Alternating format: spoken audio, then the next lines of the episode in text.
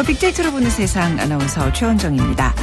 여자의 변신은 무죄라는 말 많이 하죠. 도심 속에 버려지고 먼지가 가득했던 빈 집들이 작은 텃밭으로 또 주민들의 사랑방으로 변신해서 화제가 되고 있는데요. 부산 서구의 새 띠 행복마을의 일입니다. 쓰레기 더미를 이루어 지날 때마다 코를 막아야 했던 골목 안의 빈 집들, 동네 우범 지역이 되면서 주민들의 고민거리, 고민거리였는데 자, 버려진 집을 허물고 마을 텃밭으로 꾸미는 게 어떨까 하는 주민들의 상상이 현실이 된 겁니다. 4년 전 행복마을 조성을 위한 지원비로 텃밭으로 만들고 이곳에서 진행되는 도시공부학교는 이제 인기 프로그램이 됐습니다. 쓰레기 더미 대신 상추와 가지, 오이, 호박, 시금치가 가득한 푸른 마을이 된 건데요. 자, 이유 있는 변신 여러분도 그 주인공이 될 수 있습니다. 새로운 달이 시작됐는데요. 우리 주변을 한번 돌아보시죠. 내가 사는 주변도 또 우리 삶에도 새로운 변화와 변신의 바람 좀 불어 넣어 보면 어떨까 싶네요. 자, 오늘 빅데이터로 보는 세상 소상공인 투자 전략을 소개하는 적정 투자 성공 창업. 오늘은 고로케들 좋아하시나요? 전문점 창업 시장 현황과 성공 비법을 소개하겠습니다. 그리고 앱 속으로 들어온 빅데이터 캠핑의 계절이죠. 다양한 캠핑 정보를 한눈에 볼 수 있는 다양한 앱을 알려드리겠습니다. 자, 빅데이터로 보는 세상 문자 주시면 되는데요. 지역번호 없이 샵 9730 짧은 글은 50원 긴 글은 100원의 정보 이용료가 부과됩니다. KBS 라디오 애플리케이션 콩을 다운받으셔서 생방송도 듣고 문자도 참여하실 수 있습니다.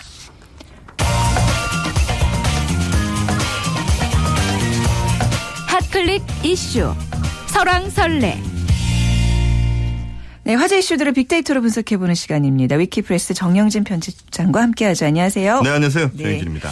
자, 어떤 이슈들 지금 화제가 되고 있죠? 네, 역시 뭐 그 메르스 네. 어, 사망자 발생이란 키워드 있습니다. 네, 네. 아, 메르스 관련해서 여러 키워드들이 있습니다만 특히 사망자 두 명이 지금 어, 현재 발생이 됐고 3차 감염 감염이 그렇습니다. 이제 시작된 거잖아요. 네, 역시 3차 감염 역시도 이제 키워드에 있는데 네. 그만큼 메르스 어 글쎄요 보건 당국이 그동안은 계속 뭐 괜찮다, 너무 우려할 수준 아니다 이런 네. 얘기를 많이 했습니다만 이제는 뭐 더 이상 그런 얘기 하기 좀 어려운 상황인 것 같습니다. 네. 문영표 장관도 뭐 지금 사과를 했다고 하고요. 자, 그리고 중국 여객선 침몰이란 키워드도 있습니다. 양쯔강에서 아, 대략 한 458명 정도가 탔던 이 여객선이 침몰을 했다고 하죠. 네. 계속 구조 작업 중이라고 하는데 하여튼 뭐 최대한 많은 사람들이 구조가 좀 됐으면 좋겠고요. 인명 피해가 좀 우려되는 상황이에요, 그렇죠? 그렇습니다. 네, 네. 지금 네. 뭐 상당히 많은 네. 인명 피해가 좀 우려가 되고 어, 우리 한국인 관광객은 없었던 걸로 지금까지는 확인이 되고 있습니다. 네. 그리고 458명이 탑승했다고 하지만 어쩌면 이 숫자는 또 더 늘어날 가능성도 있습니다. 네네. 자 그리고 주민등록증 교체란 키워드도 인기 검색어에 있는데 16년 만에 아, 이 주민등록증 4,200만 장을 일제히 교체한다고 합니다. 네. 뭐 워낙 이제 오래되다 보니까 청소년들이 이걸 뭐 술이나 담배 같은 걸 구매할 때 아, 이걸 좀 약간 아, 조작을 이렇게 훼손을 해서 어, 이렇게 주민등록증 사용하는 경우도 많고 뭐 또 보통 한 10년에 한 번 꼴로는 교체를 또 한다고 하더라고요. 네. 그래서 이번에 이제 주민등록증 교체를 일제히 한다는 것이고요.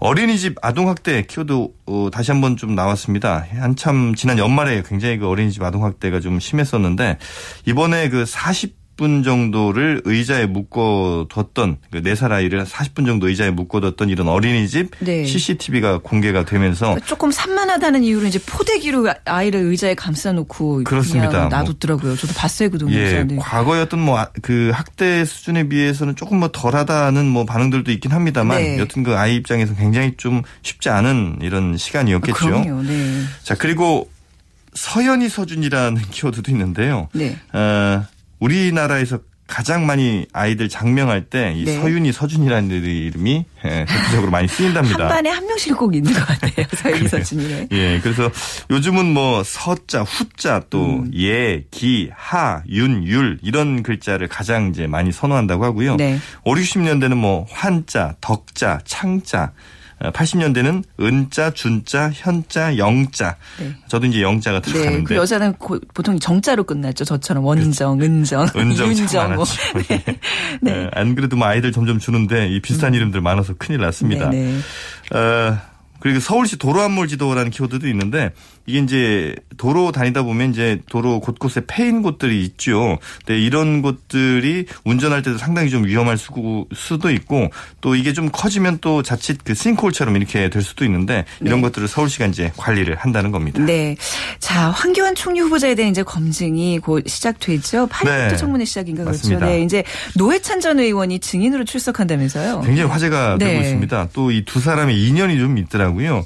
어, 경기고 72회 동기동창이고 고등학교 때부터 아주 친하게 지낸 친구랍니다. 네. 노회찬 전 의원, 황교안 총리 후보자예요. 특히 그 재밌었던 건 고등학교 때도 어, 황교안 후보자는 학도 호국단 간부였고요. 네. 어, 노회찬 전 의원은 유신반대 유인물을 또 뿌렸대요. 이렇게 성향이 다른 두 분이 어떻게 친구였을까 좀 의아했어요. 전 이 소식 듣고. 네. 네. 그러다 이제 나중에 그 검사 그리고 노동운동가로 만났을 때 검찰에서 만났을 때도 네. 어, 황 후보자가 뭐 따뜻한 차 한 잔을 나눠주면서 또 동창이었으니까요. 네. 이렇게 또 수갑을 풀어주면 따뜻 한 우정을 또 나누기도 했다는데 그리고 이제 나중에 악연이 서서히 이제 시작이 된 것이 그 이른바 2007년 노회찬 전 의원의 삼성 엑스파일 떡값 검사 떡값 명단 검사. 네. 네. 이때가 어, 황 지금 이제 후보자가 기소를 그때 한 겁니다. 네. 예, 그러면서 이제 본격적인 악연이 좀 시작이 됐었고 어 그래서 이제 이 사건 그 엑스파일 떡값 검사 이 수사의 공정성을 묻기 위해서 네. 새정치민주연합 야당 측이 노회찬 전 의원을 증인으로 선정을 했고요. 여기에 새누리당도 동의를 한 겁니다. 그래서 이 40년 전 친구가 이제 인사청문회에서 어, 이른바 창과 방패로 또 만나게 네. 될것 같은데 뭐 그 외에도 화제가 된 또 인물 한 명이 최동욱 전 검찰총장 역시 네. 뭐 이번 청문회에서 참고인 신분으로 어, 서게 됐다. 아, 근데 참고인 신분이라는 거는 이제 강제성이 없기 때문에 과연 나올 것이냐 안 나올 것이냐에 두고 이제 다들 뭐 예상이 좀 엇갈리고 있는 거죠. 네. 네. 자, 뭐 정말 친구였던 두 사람이 검사와 피의자로 또 이번에는 이제 또 청문회장에서 이렇게 만나게 되는데 온라인 네. 반응 어떤가요? 일단 그 노회찬 어, 전 의원 키워드로 좀 분석을 좀 해봤는데요. 네. 역시 뭐 엑스파일 관련된 단어들이 참 많이 나왔습니다. 그리고 이번 어, 청문회 출석하는 부분에 대해서 어, 감성 분석도 좀 해봤는데 뭐 감사드린다 아, 이런 이제 단어도 좀 있고요. 그러니까 노회찬 전 의원의 출석 자체를 좀 기대하는 이런 마음들을 좀 많이 읽을 수가 있었습니다. 뭐 네. 기대하다, 감사하다, 시원한 특히 노회찬 전 의원이 좀 말을 굉장히 시원시원하게 하는 편이다 그렇죠. 보니까 네. 아, 이런 얘기들 좀 많이 오갔고요. 또 뭐 좀 숨겨진 사실들을 시원하게 좀 공개해라 이제 이런 통쾌하게 좀 아, 맞서라 이제 이런 의견들도 많이 좀 봤었는데 어, 몇몇 의견들 원문 데이터도 좀 살펴보니까 노회찬 전 의원이 고교 동창인데 아무리 어, 서로 상대편에 있다 하더라도 이거 대놓고 얘기하기 좀 쉽지 않지 않겠느냐 이런 생각하시는 분들도 있었고요. 또 50 청문회 이후에 가장 긴박한 가장 긴장감 넘치는 청문회가 될 것 같다. 네. 이런 기대들 그리고 어, 황교안 장관에 의해서 네. 빼앗긴 분들의 반격 그러니까 어. 노회찬 전 의원이라든지 최동욱 전 총장을 아마 얘기하는 것 같은데요. 네. 좀 기대된다는 아, 이런 의견들이 상당히 맞습니다. 많았습니다. 이번 청문회 흥행, 흥행물이 요소들이 뭐 곳곳에 숨겨져 있어서 말이죠. 많은 네. 분들 관심 갖고 있습니다. 자 그리고 박근혜 대통령이 이번에 이제 국회법 개정안에 대해서 사실상 거부권을 행사하는 모습을 보이는데 네. 이게 굉장히 그 국회와의 갈등이 또 표출되고 있고 야당이 특히 거세게 반발하고 있는데 또 여당 내에서도 뭐 친박과 비박 간의 또 갈등도 굉장히 복잡해지는 양상이에요. 네. 네. 이번 그러니까 지난달 29일 이제 네. 통과가 됐었죠. 국회법 개정안이 예를 들어서 정부가 시행령을 했을 때 이걸 국회가 이제 바꿀 수 있는 네. 어, 그래서 이제 정부에게 바꿀 수 있는 어떤 강제성이 있는지 없는지 등등 여러 가지 이제 논란의 층위들이 좀 있었는데 일단 박근혜 대통령은요 뭐 정부의 시행령까지 국회가 번번이 수정 요구하면 이거 어, 정책 추진 악영향도 받을 수 있고 그 피해가 국민에게 돌아간다. 아, 그리고 결과적으로 국정 마비 상태가 될수 네. 있다. 이러면서 이제 정부로서는 받아들일 수 없다 이렇게 이제 못을 음. 박은 것이고 만약에 이 법안이 원한 수정 없이 넘어오면 거부권 행사하겠다 이제 이렇게 네. 받아들여지고 있죠. 여기에 대해서 여당은 일단 크게는 대통령 뜻을 수용한다 이렇게 이제 김무성 대표도 얘기하면서 네. 한발 물러섰습니다만 야당 새정치민주연합 측이 국회법 개정안 이거 재논의하면 앞으로 여야 협상 없다 이렇게 배수진 쳤거든요. 상당한 논란이 앞으로도 좀 어, 예상이 되는 부분입니다. 네. 우리가 학교 다닐 때 정치경제 시간에 배우잖아요. 법은 이제 입법부에서 국회에서 만들고 행정부에서 그거를 이제 집행을 하고 사법부에서 그거를 이제 어 판단을 해서 이제 과연 이걸 잘 지키는지 아, 재판을 하는 건데 네. 그러니까 이제 행정부에서 정부에서 시행령을 이제 예외 사안에 대해서 이제 발효를 할 수 있는데 이거를 네. 이제 국회가 좀 더 수정할 수 있는 권한을 갖겠다. 여기에 대해서 이제 삼권 분립이니 이제 위헌 소진이 이런 얘기들을 이제 하고 있는 거예요. 맞습니다. 지금 이 국회법 그 문제를 요약하면 이렇게 할 수 있는 거죠. 네, 네. 그렇습니다. 근데 굉장히 복잡한 문제인데 글쎄요, 이 온라인 민심은 어떤 측에 지금 좀 더 많이 기울어 있는지. 네. 일단 그 워낙 그 말씀하신 것처럼 네. 조금 복잡한 문제들이 있기 때문에 이번 사안에 대해서 세세히 뭐 분석을 한다거나 이번 사안에 대해서 굉장히 그 어, 판단을 객관적으로 하는 경우가 많지는 않았던 것 같고요. 네. 대체로 뭐 이런 의견들 많습니다. 예를 들면 뭐 메르스 때문에 지금 사망자도 발생했는데 네. 정부가 지금 이런 거 고민할 때냐 이런 뭐 전체적인 비판 어, 혹은 뭐 어, 그냥 법대로 해라 거부권 행사하려면 하고 국회는 네. 그럼 재투표하고 법 만드는 사람이 법대로 해야 되는 것 아니냐 아, 이런 의견들 또 행정부가 입법부 역할까지 하려는 거 문제 아니냐 아, 음. 대한민국이 무슨 왕정 국가 아니냐는 네. 식들의 이제 비판들이 좀 많은데요 어, 여기서 이제 조금 더 그 RT 그러니까 공감이 많았다는 의견 한 개 정도 소개를 좀 해드리면 심상정 의원 아, 트윗이었습니다. 그러니까 호의가 계속되면 아, 권리인 줄 안다더니 네. 어, 청와대가 거부권 뭐 이런 거 들먹이는 거는 국회에 대한 협박이다. 아, 일부에서 박근혜 대통령 거부권 거론을 하는데 거부권 행사 하는 것이야말로 삼권 분립 위협하는 위헌적 발상이다. 이런 이제 글들을 올려서 아, 이게 상당히 많은 공감을 좀 얻고 있거든요. 네. 글쎄 어떻게 더 진행이 될지는 좀 살펴봐야 될 것 같습니다. 네. 자, 오늘 말씀 여기까지 듣겠습니다. 감사합니다. 네, 감사합니다. 네, 지금까지 위키프레스 정영진 편집장과 함께 했습니다.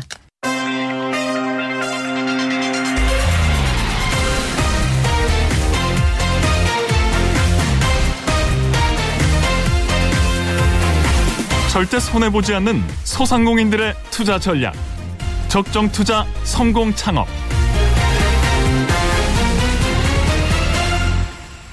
네, 소셜 분석을 통한 소상공인 투자 전략을 소개하는 시간입니다. 창업 컨설턴트 창업피아의 이용구 대표와 함께하겠습니다. 안녕하세요. 네, 안녕하세요. 네. 자, 고로케 전문점에 대한 얘기를 이제 오늘 시작할까 하는데요. 뭐 네. 요즘 많아졌어요. 아주 곳곳에서 뭐 유명한 이런 고로케 전문점들 뭐 줄 서서 먹고 그러는데 사실 저는 지금 이제 아나운서기 때문에 네. 과연 이 고로케를 대체할 수 있는 우리나라 말은 뭐가 없을까요? 열심히 지금 방송 전에 찾아봤는데 딱히 없는 것 같아요. 그러니까 이제 네. 뭐 돈가스처럼 대명사가 된 것 같아서 그냥 오늘은 고로케라는 단어를 그냥 쓰겠습니다. 혹시 네네. 이걸 대체할 수 있는 좋은 우리말이 있으면 여러분들이 좀 알려주시기 바랍니다. 감자 뭐, 뭐 감자 튀김 뭐라 뭐라 그래야지 아, 저 생각이 전혀 안 나더라고. 아무튼 요즘 굉장히 주목받고 있어요. 분명한 건 굉장히 유행이라는 거죠. 네, 네 그렇습니다. 어, 그 음식과 관련한 한 업체에서 발표한 자료가 아, 유독 눈에 띄었습니다. 네. 어, 지난해 1월 1일부터 12월 15일까지 어, 그 관련 업체의 이 회원들이 검색한 맛집 키워드하고 맛집별 홈페이지 방문자 수 등 이 무려 5,228만 건의 빅데이터를 분, 분석을 통해서 이 공개한 자료가 있는데요. 2014년 전국 맛집 top 100 연말 결산 뭐 네. 이런 자료를 내놨습니다. 네. 거기에 보면 어, 대전에 이제 명물 빵집으로 요즘 굉장히 예, 인기가 많은 이제 성심당이 네. 2위를 차지했고요. 네, 네. 예, 군산에 이제 이성당 여기도 네. 빵집입니다. 굉장히 어, 우리나라에서 가장 오래된 네. 빵집이라고 하죠. 7위. 또 초코파이의 원조라고 아, 하는 전주의 네. 풍년제과. 네. 예. 저다 네. 먹어봤어요. 여기는 빵집들요. 다 찾아서 먹어봤어요. 정말 맛있죠? 진짜 지금 말씀하신 거 다 맛있습니다. 네, 이게 네. 근데 중요한 거는 프랜차이즈가 네. 아니라 네. 독립형 창업이라는 것에 큰 의미가 있습니다. 이게 에, 초코파이가 이제 13위. 이 각 지역의 이제 유명 빵집들의 에, 전국에 이제 내노라 하는 이런 유명 음식점을 다 제치고 상위권에 랭크되어 있습니다. 그래서일까요? 음. 어, 최근에는 이제 유명 백화점하고 마트뿐만이 아니고요. 큰 이제 대형 몰과 같은 곳에서는 이 전국의 유명 베이커리들 유치해서 내점 고객을 끌어들이라는 노력이 한창입니다. 네. 이른바 빵의 전성시대라고 불러도 좋을 것 같습니다. 네. 그래서 오늘 이 고로케 전문점이 어, 소자본 창업으로 이제 가능하기 때문에 오늘 아마 그 청취자분들께서도 굉장히 유익한 정보가 될 것 같습니다. 어렸을 때 가끔 이제 어머니가 해주셨던 그 그렇게 뭐 생각도 나고 그래서 이제 네. 저도 이렇게 가끔 사서 그렇죠. 먹게 하는데 네네.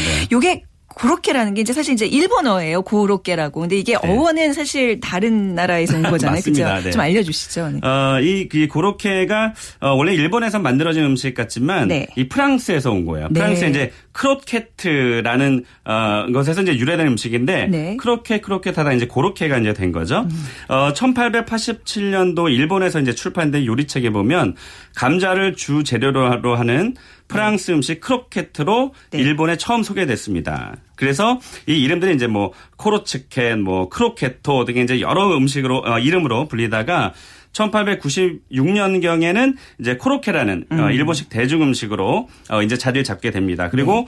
1900년대 초에는 이제 돈가스 그리고 네. 또 카레라이스와 함께 일본의 3대 서양 음식으로 꼽히면서 이제 대중화 이제 성공을 하게 됩니다. 그래서 어 보면 왜 감자 고로케나 뭐 크림 고로케 요즘에 뭐 피자 어뭐 치즈도 넣고 어 또 다양한 이제 그런 소를 넣잖아요. 근데 네.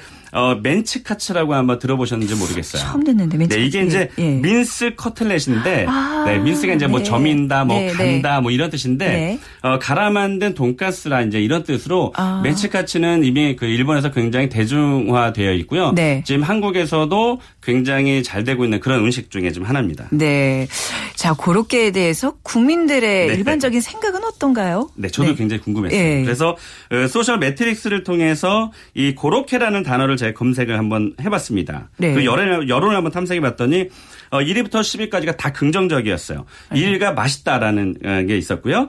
2위가 먹고 싶다의 약 4배 정도나 그 탐색 건수가 많았습니다. 그리고 3위가 좋아하다, 음, 네. 4위가 맛있다, 네. 그리고 5위가 만나다, 6위가 유명하다. 네, 뭐 다 좋은 얘기예요. 네, 그리고 뭐 네. 뭐 7위가 기대한다, 뭐 네. 8위가 좋다, 유명하다, 10위는 뭐 다양하다, 뭐 이런 순으로 어그 긍정적인 연관어가 좀 어, 대세였고요. 네. 그리고 저희가 블로그 수를 한번 검색을 해봤습니다. 재미있는 결과가 좀 나왔는데요. 어 고로케라는 단어로 제가 그 한 포털 사이트에서 블로그 수를 검색해 봤더니 21만 3,672건의 블로그가 네. 보였고요. 어, 반면에 이제 고로케와 견줄 만한 간식거리가 어, 도너츠로 제가 떠오르더라고요. 음. 그래서 어, 왜냐면 그 이유가 이제 도너츠는 이미 전문적으로 이제 자리를 잡아서 인지도나 인식 면에서 훨씬 대중적으로 제가 생각을 했거든요. 그래서 네. 고로케와 제가 비교를 비교를 한번 해보고 싶었던 거예요. 그랬더니 네. 어, 도너츠가 28만 2,940건 네. 그리고 이건 이제 도너츠고요.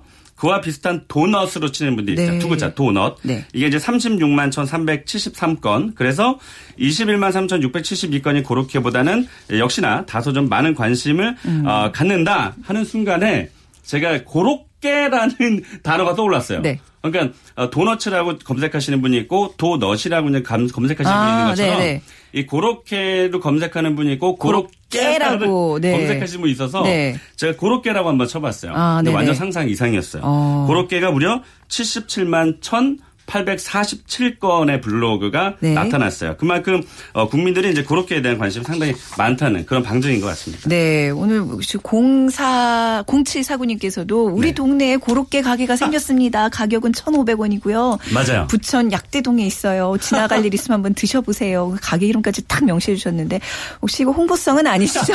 요즘 이제 1,500원에서 네. 2,000원 정도 하기 때문에 아, 예, 사 먹게도 굉장히 뭐 지갑이 음. 얇은 분들한테 좀 좋은 예, 아이템인 것 같습니다. 그렇죠. 네. 예전에 네. 이제 이용부 대표께서 몇 년 전에 이거 고로케가 앞으로 잘 될 거라고 예측을 하셨다 그러는데 아, 네. 예측이 딱 지금 들어맞고 네. 있어요. 근데 사업을 했었어야 되는 건데 그러니까 네, 고로케 전문점이 요즘 굉장히 많아지고 있는데 네. 이게 앞으로도 잘 될까요?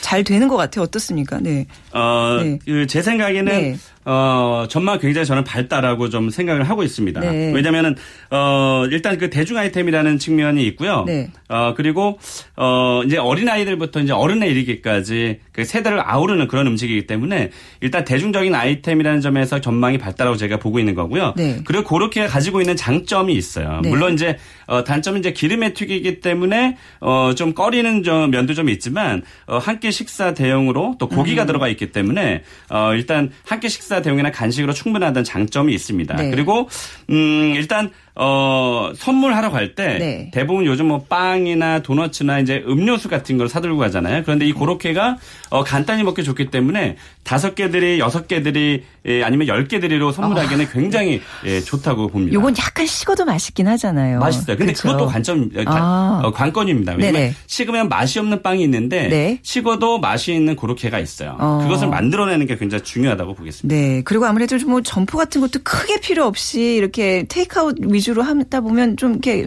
영업에 좀, 좀 간편한 면이 분명히 있겠네요. 네. 아, 그렇습니다. 그래서 네네. 제가 어, 이, 그, 잘 될 수밖에 없다. 물론 네. 뭐, 어, 실패하는 분들도 있겠지만, 네. 어, 성공할 수, 어, 확률이 좀 높다라고 제가 평가하는 게 몇 가지 이유가 있는데요. 네.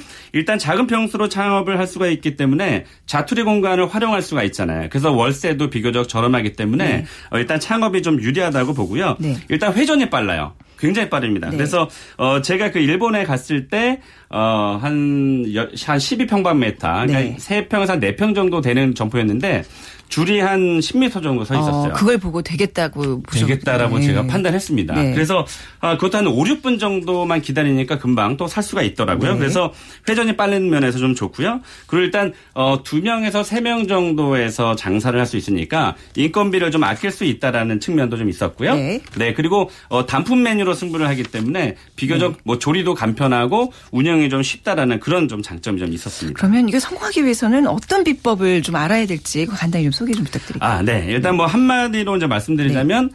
어, 기존의 아이템에서 좀 세련함, 세련함을 좀 입혀야 된다. 세련됨을 세련됨. 추구하라. 네. 음, 이제 그 한마디로 제가 압축을 시킨 거죠. 네. 예, 일단 첫 번째는 내용물을 좀 아낌없이 좀 꽉 채워라라는 좀 말씀을 좀 드리고 싶습니다. 어, 최근에 좀 어, 인기를 끌었던 단팥 빵 전문점이나 네. 뭐 김밥 전문점들도 어 빵이나 이런 김밥 대, 밥 대신에 이 내용물이 굉장히 좀 알찼었거든요. 네. 그래서 어 아낌없이 꽉 채워라. 그리고 두 번째는 일단 그만큼 어, 좀 젊은 감각의 인테리어와 exterior 그런 분위기가 좀 필요하다. 그래서 좀, 어, 돈이 조금 더 들더라도 전문가의 도움을 좀 받는 것이 좀 필요하다고 보고요. 네, 네. 그리고, 어, 다 맛있다. 이런 평가를 좀 받으면 어떤 거나 어, 잘하는 게 없다라고 평가할 수도 있거든요. 그래서 네. 스타 메뉴를 하나 만들어라. 스타 메뉴를 만들어라. 네. 그리고 네. 어, 일단 이런 여름 같은 때는 특히나 음료의 매출이 굉장히 많이 팔리거든요. 네. 그래서 매출의 단가를 좀 객단가를 좀 올리기 위해서는 음료랑 함께 음료를. 세트 아. 메뉴로 묶어서 판매하게 되면 어, 기대 이상의 네. 매출을 올릴 수 있다라고 생각합니다. 네. 사실 그 이게 방송이라서 는 조심스럽습니다만 이렇게 가끔 예전에 뭐 이렇게 예측하셨던 게 잘 되는 경우도 굉장히 많은 걸로 알고 있어요. 그렇죠? 우리 네. 이영우 대표. 제가 많이 예측했는데 창업계 네. 문어 노스라다무스. 네. 제가 직접 실행은 못했습니다. 네.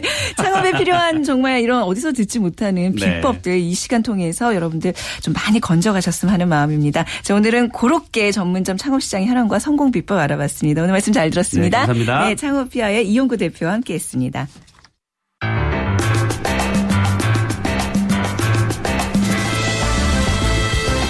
앱 속으로 들어온 빅데이터.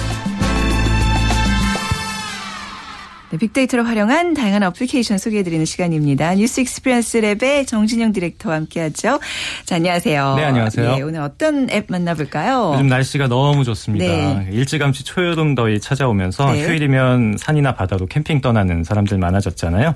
어, 지난해 우리나라 캠핑 인구가 300만 명에 달했다고 하는데 어, 제대로 알고 떠나면 더욱 즐겁겠죠. 오늘은 빅데이터를 활용해서 네. 캠핑을 즐기는데 캠핑. 꼭 필요한 정보를 네. 제공해주는 앱을 소개해드리겠습니다. 네, 오늘 정진영 디렉터 굉장히 그 복장 자체가 캠핑 가시는 복장이에요. 아, 네, 보이는 라디오인가 이거. 네.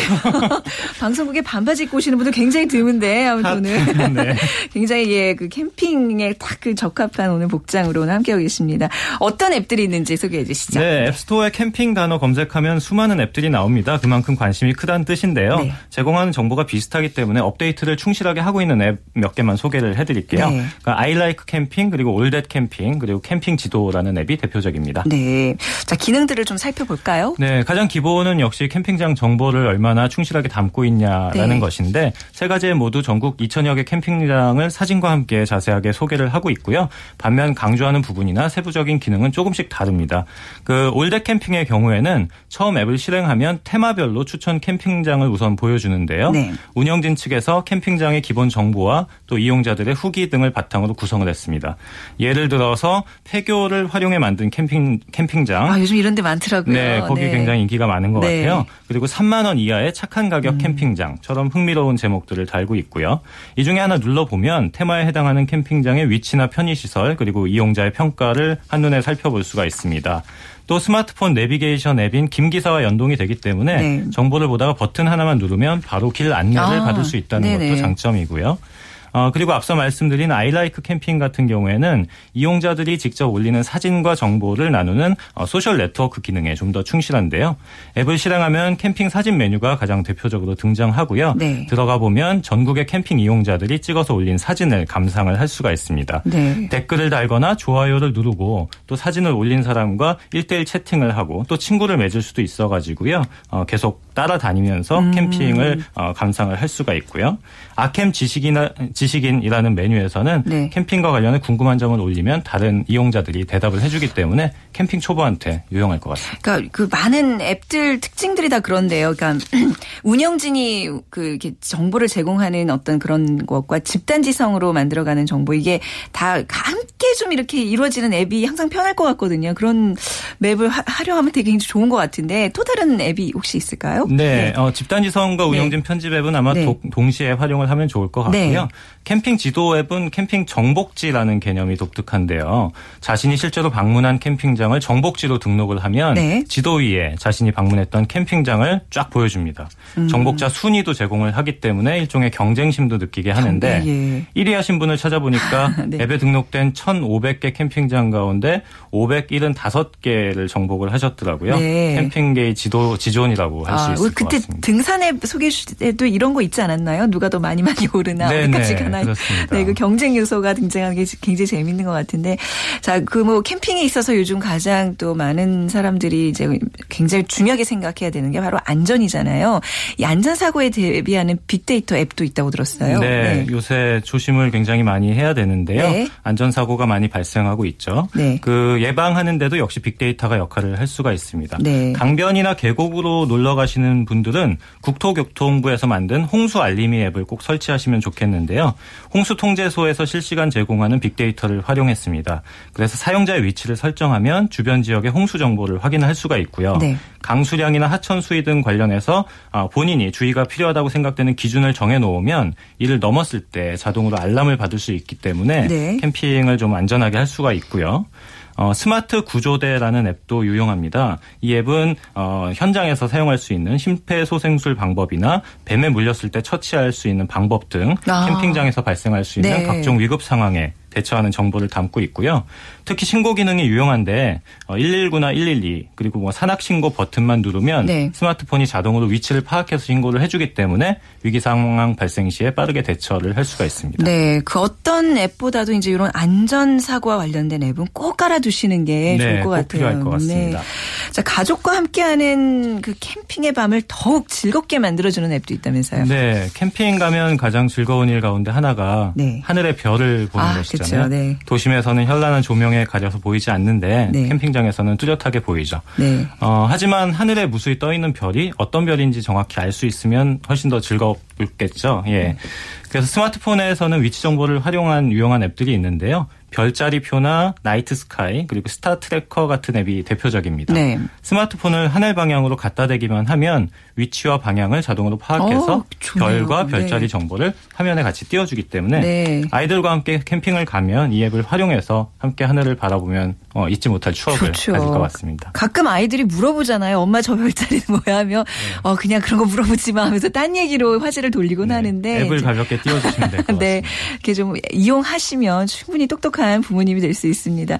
자 그리고 마지막으로 앱 하나 더 소개해 주신다면요. 네, 캠핑을 하려면 기본적인 장비를 갖춰야 하는데 네. 처음부터 무턱대고 매장에 찾아가서 비싼 장비를 구입하는 거는 뭐 돈이 많으면 그럴 수도 있겠지만 네. 현명하지 않은 행동일 수도 있겠습니다. 네. 그래서 G스타 캠핑 앱이라는 게 있는데요. 그걸 설치하면 회원들끼리 중고 캠핑 장비를 직거래할 수 있게 해줍니다. 네. 그리고 네이버와 다음 같은 국내 인터넷 포털에 캠핑 관련 카페 공동 구매 정보도 함께 확인할 수 있기 때문에 편리하고요.